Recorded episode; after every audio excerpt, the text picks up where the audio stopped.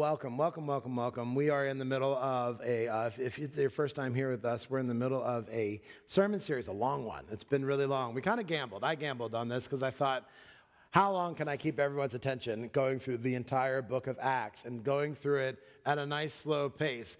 Uh, and so far, I think everyone's kind of been sticking with it, so that's been good. Uh, we're kind of in the middle, so we're we're getting over the hump, and, and we'll end it here uh, towards the end of, uh, of fall. But here now, we are in uh, Acts chapter fifteen, kind of in a part two of what we heard from last week, and I'll explain that in just a second. But before I do that, I just want to kind of get us started off and get us thinking. So, V B S.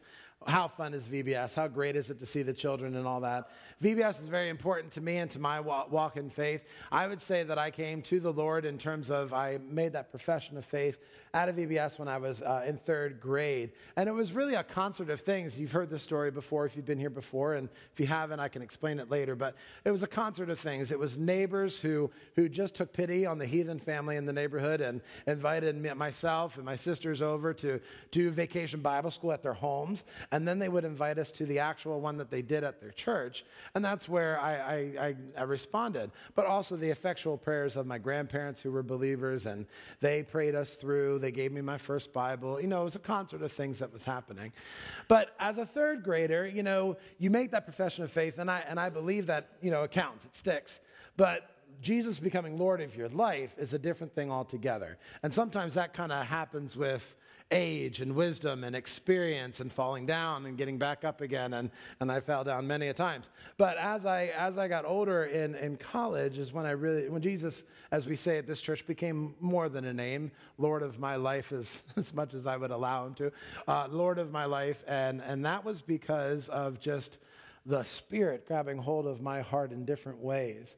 One of the way, ways that the Spirit grabbed a hold of my heart in that season was to lead me to not only deeper study of Scripture, but also what other folks, prominent Christian writers, were writing about at Scripture that helped me kind of understand. There's nothing wrong with that. If you find good authors with sound theology, they help you understand what's in Scripture, because sometimes Scripture is a bit confusing. Uh, and so some of the famous writers that I just fell in love with was Max uh, Lucado or Lucado. Does anyone know who that is? Max, right? Tomato, tomato. I don't know how you pronounce his last name. I say it differently every time. Uh, uh, Rick Warren. Anyone know Rick Warren, right? Rick Warren's in hot water right now. He led his church into uh, egalitarian ministry, which was uh, the basically the ordination of, of female pastors, which is a hot topic and something that we believe in as a church. Uh, and then, of course, Saddleback has been kicked out of the Southern Baptist Conference because of that. Uh, and poor Rick actually is suffering from an autoimmune disease that he just discovered right out of retirement, which is actually very sad that he's struggling with that. But Rick wrote a book called The Purpose-Driven Life. Anyone know that? Anyone heard of it? Purpose-Driven Life. Anyone read it? Read it? Good. Yeah. The Purpose-Driven Life, it just smacked me right in the face. One, it's it's an easy read, but profound truths. That's that's Rick's talent. He can he can put things together that you would think is a kind of a that you would have a hard time explaining, but he does it with such great ease, and it really takes a hold of your heart. Jenny, your cello's in the way. I can't walk around. But Rick Warren, so he, he writes The Purpose-Driven Life, and it was a book to help unbelievers and believers too, but really un, get unleashed, uh, unchained. Find the freedom in salvation and the God who's been chasing after you, and to experience that love of Jesus Christ, and to find that purpose, that how that brings about a definite purpose in your life uh, for the gospel. And he opens it up, chapter one, with this phrase. Does anyone know what it is before they flash it up? Does anyone remember?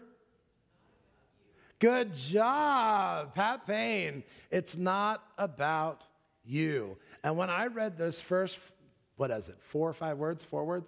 Uh, five if you count the contraction. Uh, when I look at that, what? It's five technically. When I looked at that, it was really convicting. Because I've always, you know, God so loves me, right? For God so loves the world, he gave his one and only son, that whosoever believes in him shall not perish, have eternal life, right? It's a me thing. God loves me. And that's true. You are so loved. You are beloved by Christ. Absolutely true. But that is not the foundational purpose for God sending his son to redeem the world. And that was something that if you can get that in perspective everything else kind of falls in line here because it truly opens your mind up to the sovereignty of God, the love of God, and to what great lengths he will go to to chase after sinners like you and me who deserve the separation, but to chase after us and bring us back together. He's doing it, one, so that we may re- be redeemed and experience a freedom, yes, but so that the world knows that he is the one true creator God. See, the world must know that. He is that when he saves wretched people like us and saves the lost, he brings about this good news to the world that this Lord who created everything can redeem anyone and everything from anything that they are in. So that we are turned on to, to who he is and knowing who he is and worshiping him as the true Redeemer, providing God. It's all built on a foundation of love. Yes, we are loved. Yes, he has sent his son. Yes, we were the lost. If you know the parables, we are the one sheep out of the ninety-nine that he has found. We are the coin that the old, that the lady couldn't find, and she rips up the house looking for it. And we're the lost son who comes back to the father, and he chases after, after him. That's us. We were once lost, now found in him. And then having been found, please listen, and be recipients of that great love, this is the purpose. We're called to live out that love, to live it out in the, in the same way as Jesus loved us, to be sent ones into the lost world to ensure that the same love of others may be found in Jesus Christ. Do you get that? You were loved to be redeemed and loved to be sent. You're not loved to be redeemed and sit here. You're not loved to be redeemed and take the light and just hold it on your own. In fact, the V B S kids, they sang "This Little Light of Mine" all week long. What are you going to do? I'm going to let it? Right, exactly. It's, it's all in the song. It's right there. And this is why Jesus says to his disciples before he sends them out, you know, Jesus sends the disciples out before he, he pieces out and goes to heaven. He's like, you all got it. You're going to be good. And he reminds them and says, love each other in the way that I have loved you. And this, the world will know that you are my disciples. That the way that we treat each other and the way that we love each other here empowers our witness out there. And if we whip, rip each other apart in here or with other churches, the world watches and makes drastic conclusions about who God is and how relevant he is. This is why Paul in First Corinthians, how many people have ever read First Corinthians thirteen? You have, if you've been to a wedding. How many people have been to a wedding? Where a puffy pastor preached up front, and they probably recited First Corinthians thirteen, love is patient, love is kind, love is all, all the things, right? But before Paul gets into writing about what love is, please understand that he wrote this not to a married couple or people who are getting married. He wrote this to a community of believers. This is a passage about how we all are to interact with each other. And basically says, if you can't do it, this is what your witness is going to sound like. Chapter thirteen of First Corinthians, if I speak in the tongues of men and angels, but have not love, I am a noisy gong or a clanging cymbal. Just picture that monkey with the cymbals, ching, ching, ching. That's what we look like. That's what we sound like. He's saying you could have all the gifts, everything that Jesus could bestow upon you, everything, and know all of the eternal truths about salvation and Jesus being the Messiah, everything. But if you don't love one another, if you don't have that heart for one another the way Jesus had it for you, then your witness as a church is like that monkey with the cymbals, just making noise.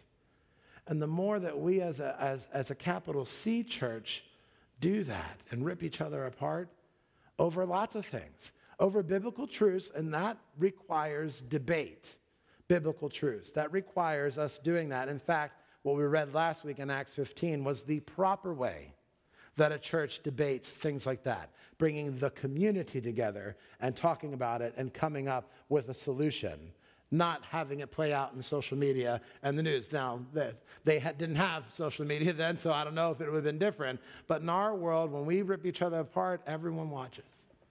And we sound like the clanging cymbal. The, the witness of the church fades into the noise of the world, and it's not making a hill of beans a difference, right?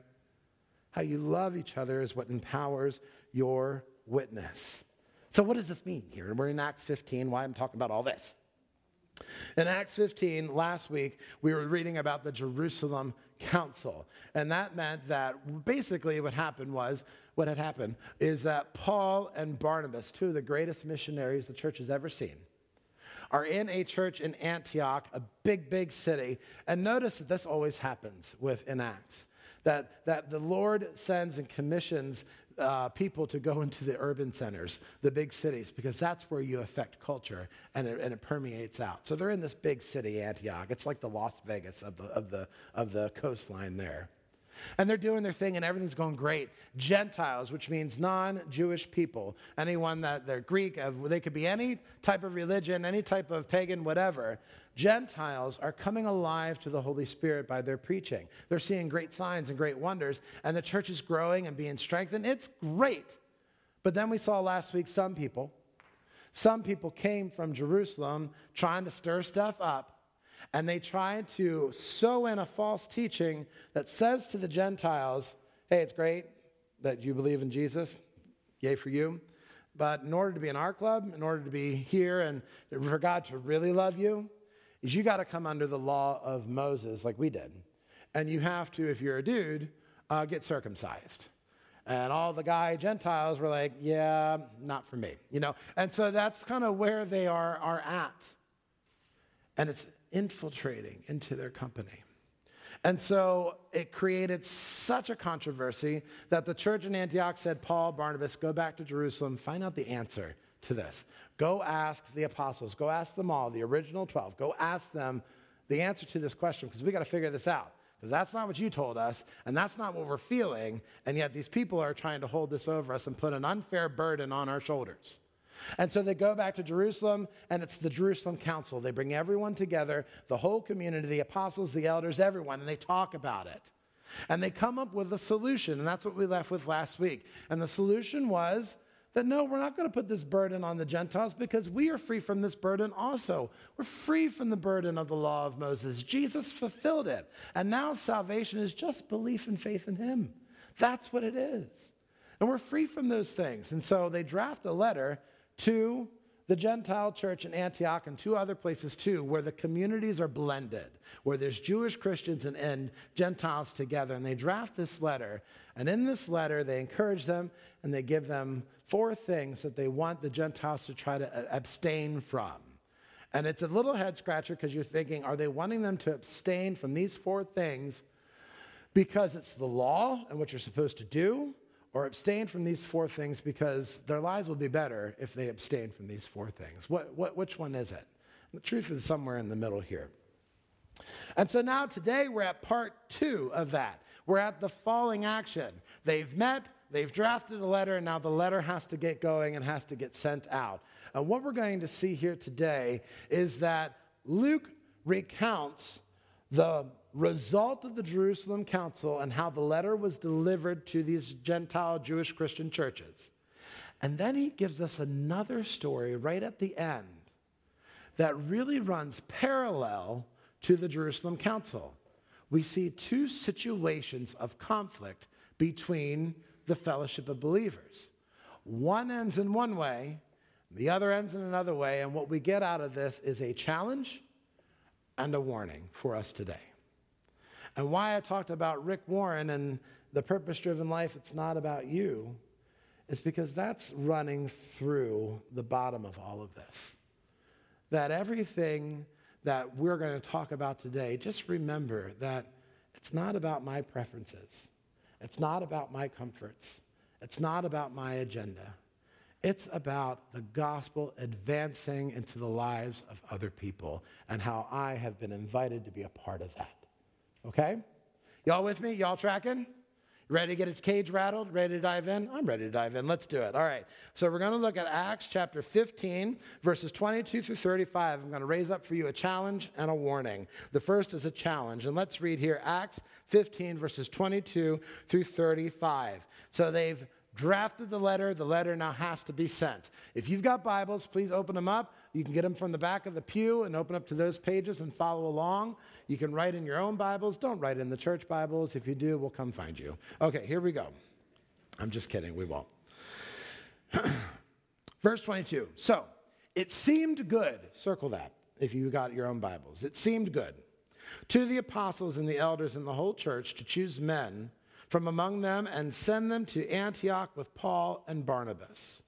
They sent Judas, called Barsabas, and Silas, leading men among the brothers, with the following letter. So they asked, they raise up two other people who are well respected. They're actually considered prophets, uh, Judas and, and Silas here. And that's not Judas, the bad Judas. That bad Judas is, is gone. So this is uh, this is another Judas. And and they are kind of prophets. They're understood as prophets. They, they're sending these two to validate what Paul and Barnabas are saying. So great care and great importance is being placed on this message. So the letter reads as this: the brothers, both the apostles and the elders, to the brothers who are the Gentiles in Antioch, Syria, and Cilicia, greetings. Since we have heard that some persons have gone out from us and troubled you with words, unsettling your minds, although we gave them no instructions. So I love this. They're like, we didn't send them. So sorry about that. But they're basically saying that, okay, there was a group of people who came into your midst and tried to sow some discord, but they didn't come from us. That message is not coming from us, the apostles and the elders of the Jerusalem church. So therefore, discredit what they have to say. It has seemed good, circle that, seemed good, there's a repetition, to us, having come to one accord, we came into full agreement to choose men and send them to you with our beloved Barnabas and Paul, men who have risked their lives for the name of our Lord Jesus Christ. We have therefore sent Judas and Silas, who themselves will tell you the same things by word of mouth. For it has seemed good to the Holy Spirit, very important, and to us to lay on you no greater burden than these requirements. So they're saying, we're not putting on the burden of the law of Moses. We're not putting that on to you anymore. We are only saying these things, and these things, as you see at the end of the letter, are for your good. What are the things that they are saying to them? That you abstain from what has been sacrificed to idols, from blood and from what has been strangled, and from sexual immorality.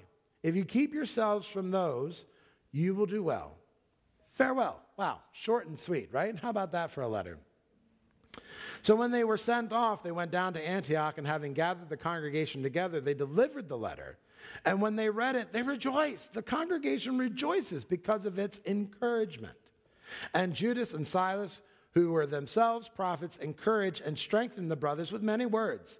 And after they had spent some time there, they were sent off in peace by the brothers back to Jerusalem, to those who sent them.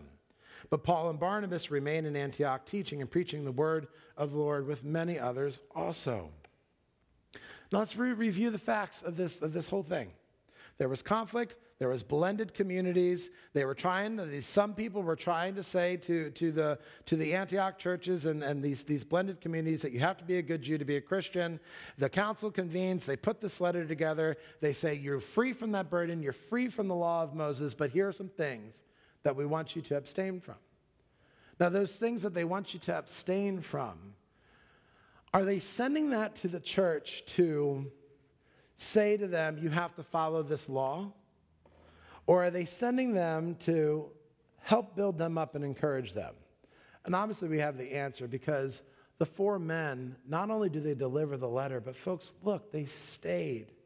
They remained.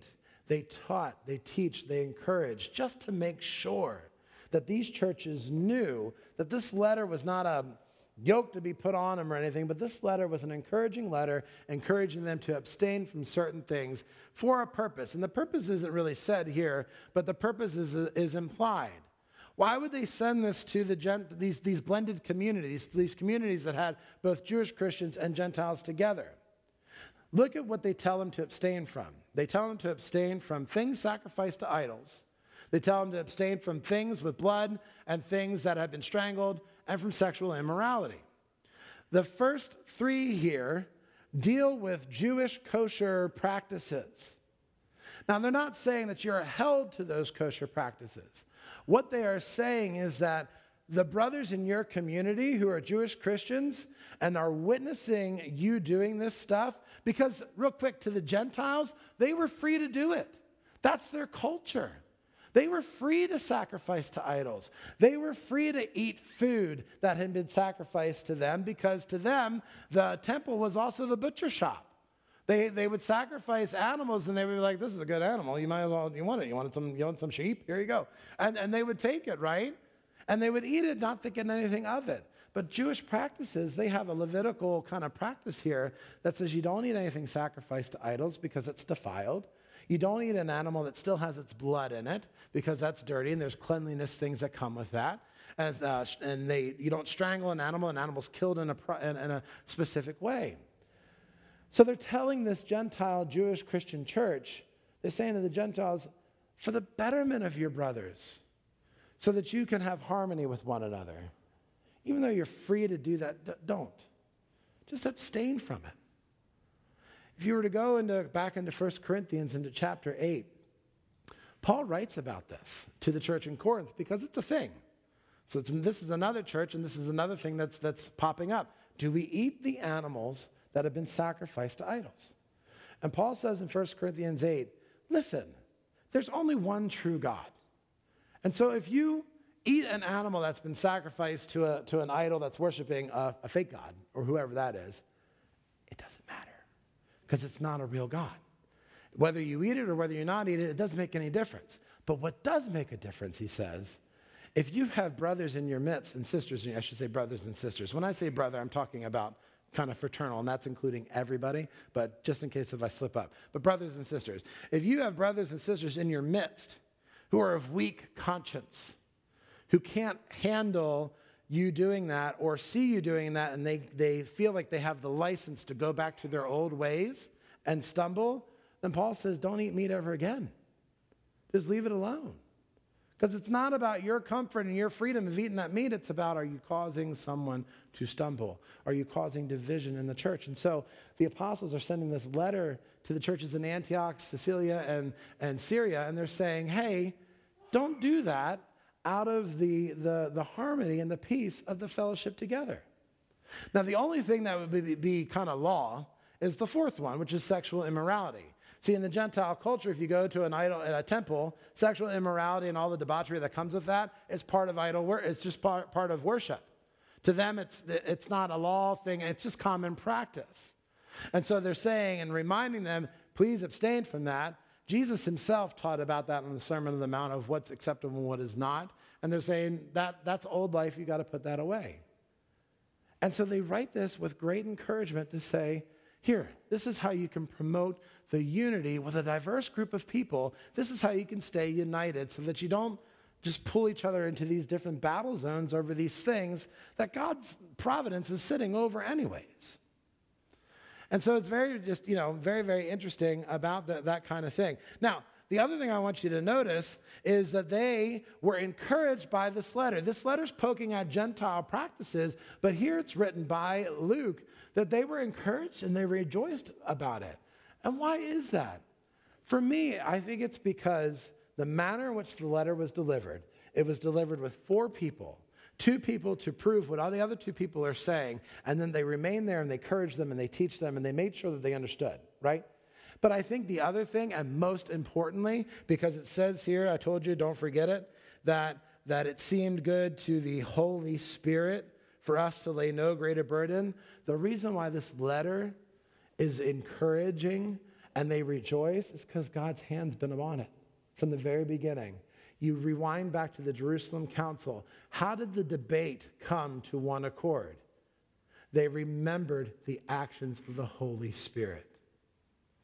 When they are talking about how can Gentiles be saved, they recall the signs and wonders that Paul and Barnabas have been doing. That comes from the Holy Spirit. Peter stands up and says, I've been chosen by the Holy Spirit to preach to the Gentiles, and they came alive to that by the Holy Spirit. Holy Spirit everywhere on that. And then James stands up and says, the prophets also attest to this, that God is trying to bring the entire world back to him. That's Holy Spirit through the word of God. The Holy Spirit had his hand on this entire process. And therefore, the some people who are trying to stir things up, it tells us back in the beginning of chapter fifteen, they fell silent. They had nothing to say.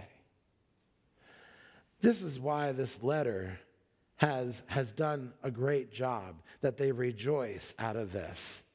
This is why, this is how they have this unity. It's because the Spirit is moving in and among them to open their eyes to how important it is for diverse people to be unified by the Spirit and the mission and the love of Jesus Christ. It's not about you at all. It's not about your personal freedoms and your comfort.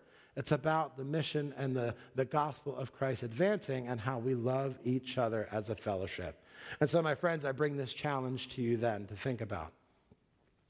All through this, all through this series, through the book of Acts, I have been saying to us, let's shine your light. Let's get out there. Don't sit here in the pews on your blessed assurance. Get out there and, and, and get out there and, and, and preach it and, and share it with people. Share the good news so that they come alive to that and they, they hear it. Even if it's just a seed that's planted, do it.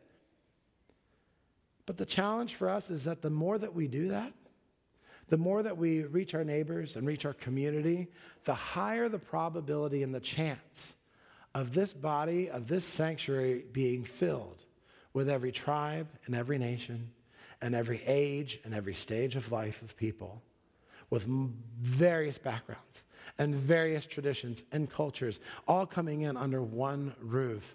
Are we prepared to lay down some of our comforts and our preferences in order for them to feel and receive the gospel? And I'm not talking about biblical truth. I'm not talking about Jesus being the only way to salvation. I'm not talking about the authoritative word of God and that, uh, that salvation through Christ comes through faith. Those are all bedrock Christian principles. I will never take the cross out of this sanctuary. I will never do anything like that that would sidestep Scripture or the importance and the centrality of Christ. I ain't talking about that. What I am talking about is, are we okay to change some paint color? What if we need to change the color and the style of the pews? What if we need to change the way that we do something or the way that, that people uh, experience it? What if we did those types of things that have nothing to do with bedrock principles but have everything to do with how we can better be missional and sending the gospel out? Are we ready to be able to do that, or are we going to draw the battle lines and say, oh, that's not my church. I can't do that? Because, my friends, I'm reminded of Rick Warren again. It's not really about you, right? I want us all in here to dive deeper in faith, to come alive to Christ in multiple ways, and to keep experiencing new things in Christ because he can continue to open up our minds. But may we never get so stuck that we won't be bold and, and creative in ways to help reach people for the gospel. And I think that's the challenge here. You got these Jewish Christians set in their ways, and they have to be rattled a little bit to be like, Jesus has created this new way. You're not under that burden anymore. It's more about people coming alive to that than these old ways that you're holding on to. It's not about us. Now, Luke provides a second story. Remember, I said there was two stories here. Luke provides us a second story, a second case study to help us understand this, and this is where I think the warning comes out of. So let's look here. So everything's going great. People are rejoicing. Fantastic. Yay. I would always say that when things are going great with people, just be careful in the Bible, because usually you turn the page and it all goes to pot after that. So uh, here we are, uh, Paul and Barnabas, two of the greatest missionaries the church has ever seen, verse thirty-six. And after some days, Paul said to Barnabas, hey, you know what? Let's return to visit the brothers in every city that we've been in, every city that we've proclaimed the word of the Lord, and see how they're doing. Now, Barnabas wanted to take with him John called Mark. That is the gospel writer, Mark. John called Mark. His first name's John. They call him Mark. There you have it, okay? Barnabas wants to take John called Mark, but Paul thought best not to take with them the one who had withdrawn from them in Pamphylia and had not gone with them to work. So if you were to thumb back to Acts twelve and Paul and Barnabas' first journey, John Mark goes with them. Coincidentally, John Mark is also Barnabas' cousin. And so he goes with them on that. Now, if, if you read that in Acts twelve, you wouldn't think anything of it. You would have thought, oh, that's an interesting sentence, and you move on, right? But now we get a bigger insight to the story that he leaves that journey with them. Somewhere in Acts chapter twelve, he leaves that journey. And Paul here is saying, I don't want him coming. And I don't know if that's because he's thinking he's too flaky, He's not mature enough. He's not ready. We're doing too important stuff. I don't want him to come. And what does Barnabas do? He digs his heels in. Look at thirty-nine, verse thirty-nine. And there arose a sharp disagreement. That word sharp disagreement means an, uh, an inciting argument that, that, is, that is bringing about action uh, where there might be a split. Like they're on opposite ends of the spectrum. Have you ever been in an argument like this? Have you ever been in an argument with somebody else where words are being said and your filter's dropping and you're getting ready to really lay it down and you shoot your mouth off? Anyone? That's me? Yep. Just come to a session meeting. No. Uh, no. Yeah. No. Yeah. No. That, yeah. That, and you say things that you don't mean, but you really do mean them, but you would never say them through a filter, right? You, that's what the power of the Holy Spirit pulls you back and says, whoa, whoa, whoa, whoa, that's your sin. That's your sin talking. Let's speak through grace, right? And that's what happens between these two people. Remember last week I talked about being in a fraternity and how important unity was to us, and that's what held us together, and the motto of our fraternity was nothing shall tear us asunder, right? Well, I would wish, I wish to amend that. Nothing shall tear us asunder unless a girl's involved. And so I was in one of these situations. Now look at me. I look like Belushi, right? So it's just a miracle that a girl would want to dance with me anyways. No offense, Carrie, because Carrie loves me. Look at that face. But this is before you. This is in college. But apparently another fraternity brother had his eye, I guess, on the, on this girl. And I didn't know it, and he's angry at me. And so we were coming back from Daytona to Jacksonville. That's about an hour and a half drive. So that's an hour and a half of brewing hostilities. And this guy's huge. I mean, muscles as big as my head, and I'm thinking, yeah. He gets off the bus, he takes the antenna off my car, and he's like, I'm ready to go. And meanwhile, I'm like, I can't back down. And so I'm like, all right, let's go, you know, you know, that kind of thing.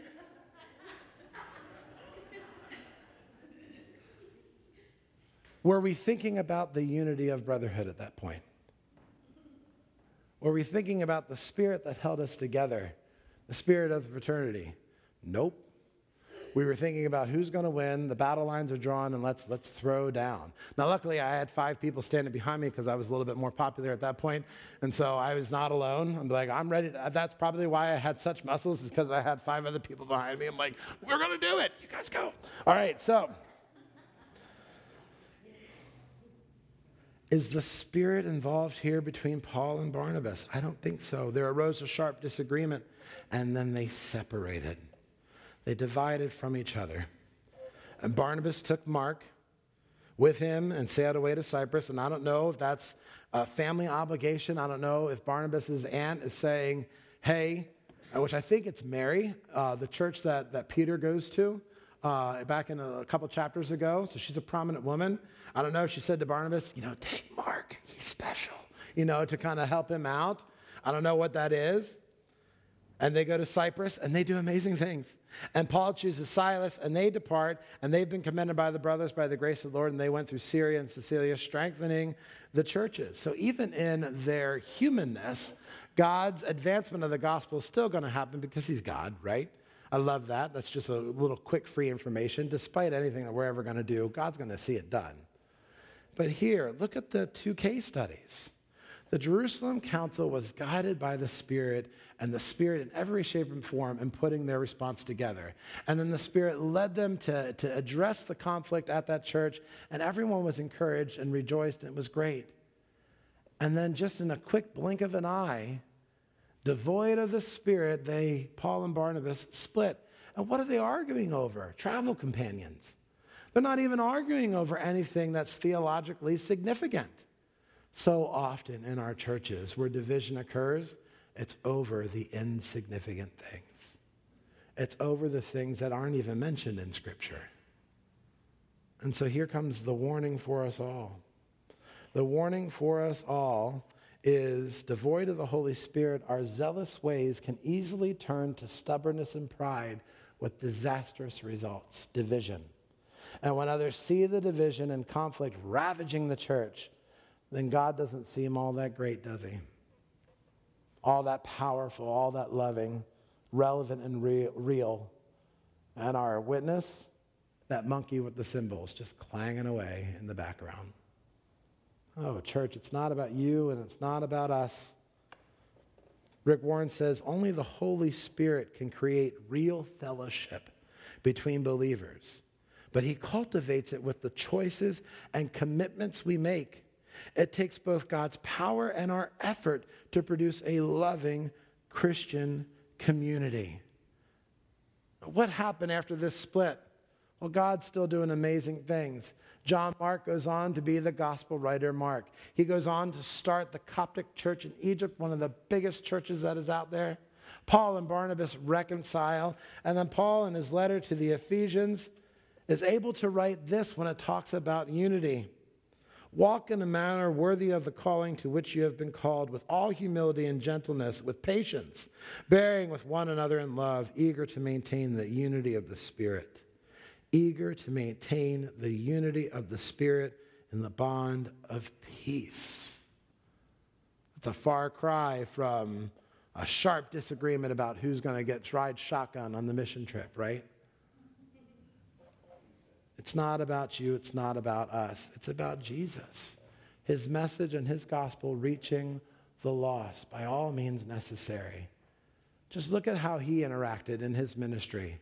No one would have thought any different that Jesus, the Jewish carpenter's son, would overlook tax collectors, would overlook the leper, would overlook blind and sick people, and would overlook the village of Samaria, right? No one would have thought any different because he was Jewish, and you didn't do that as a Jewish person.